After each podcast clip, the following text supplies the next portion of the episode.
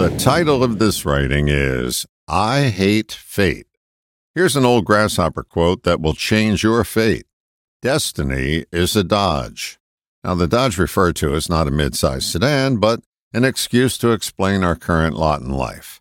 Destiny is another word for fate, another fairy tale. She was destined for greatness. He was destined for failure. Horse feathers. A more accurate statement for each would be, she was conditioned for greatness. He was conditioned for failure. Did you ever stop and wonder why the least educated people are the poorest? They weren't destined to be poor. They may have been born into poverty, but they are conditioned to remain poor.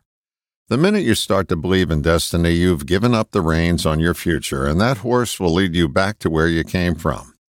It was God's plan is another dodge. Blaming God for your lot in life is the height of abdicating personal responsibility for your life.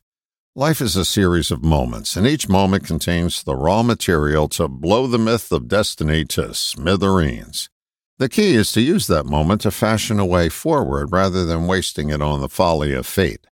The more you entrench yourself in destiny, the less your chances of avoiding a self-fulfilling prophecy. You can instantly tell if you're a fan of fate if your vocabulary is filled with derivatives of the phrase, woe is me, or the ancient word, alas.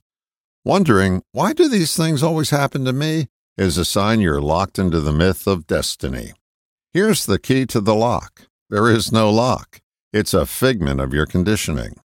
Recognizing that destiny doesn't exist is the first step towards changing your destiny. Noticing your conditioning allows you to begin the process of reconditioning. It is a process. The key is to notice every time when you start to give credence to fate. Interrupt that thought on the spot and watch the myth unravel. With destiny out of the way, you'll have a new lease on life every day. I'll leave you with the words of a famous donkey breeder. If you believe in destiny, you can kismet my ass.